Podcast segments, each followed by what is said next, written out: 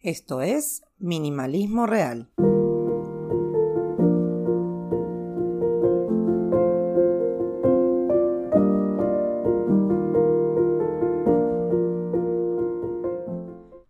Por estos lados estamos en los meses de vacaciones y ni todos podemos irnos de vacaciones.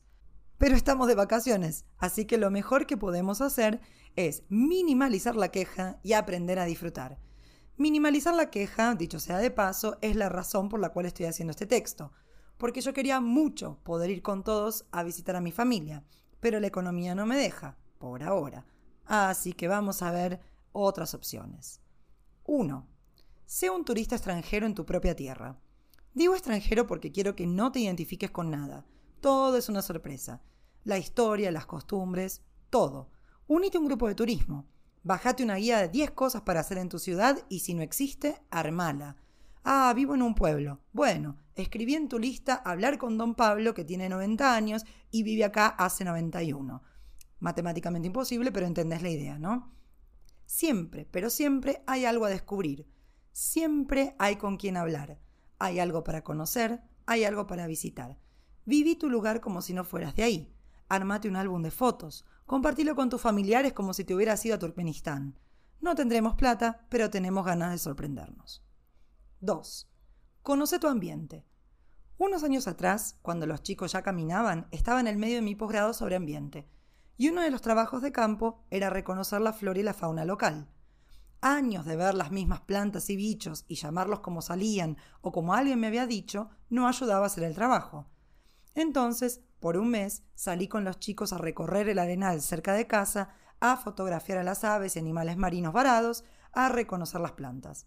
Descubrí que los famosos plumeros son cortaderas, plantas típicas de la región pampeana y que tienen la función de aguantar vientos fuertes, lo que a su vez hace que la arena no se vuele y los médanos nos protejan de las sudestadas. Dicho sea de paso, cada día es más difícil encontrar estas plantas con tanta construcción. Descubrimos sapos en la calle y en el jardín de mi abuela, y gracias a un librito gratuito que bajamos, reconocimos especies diferentes. Siempre sostuve la idea de que cuidamos mejor un lugar cuando lo conocemos. Hoy tengo como bandera esa frase. Por eso te invito a que conozcas tu región. Ah, vivo en ciudad, no veo bichos de plantas. Bueno, conoce cómo era. Compara cómo es hoy. ¿Qué podemos observar en ella? ¿Qué podemos mejorar? Alejate un poco y visita alguna parte más rural. Observa cómo es el ambiente, cómo se trabaja, cómo es la rutina. No tengo ganas. Bueno, visita una fábrica en tu ciudad o cerca de tu ciudad para saber cómo se hacen las cosas.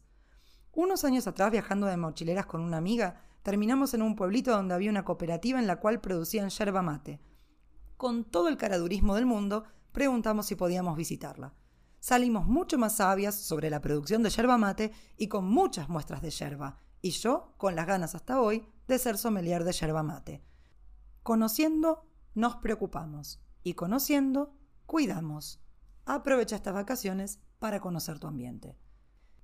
3. Mira tu lugar con otros ojos. Y acá viene la lista larga que todos estaban esperando. ¡Vamos! 1.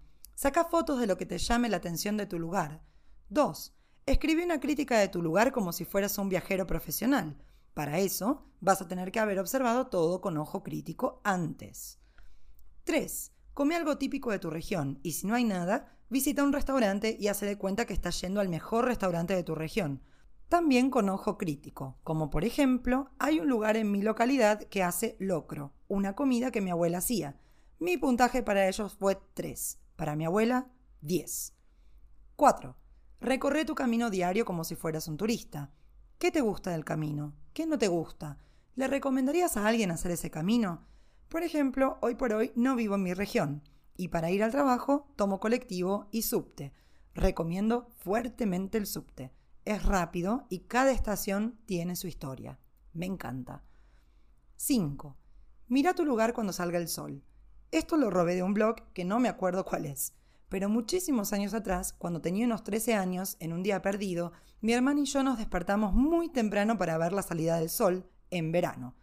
En mi localidad podemos ver el sol salir muy tempranito en verano o muy tarde en invierno. En invierno generalmente hace mucho frío, entonces nunca iba, y en verano era muy tempranito, tampoco iba.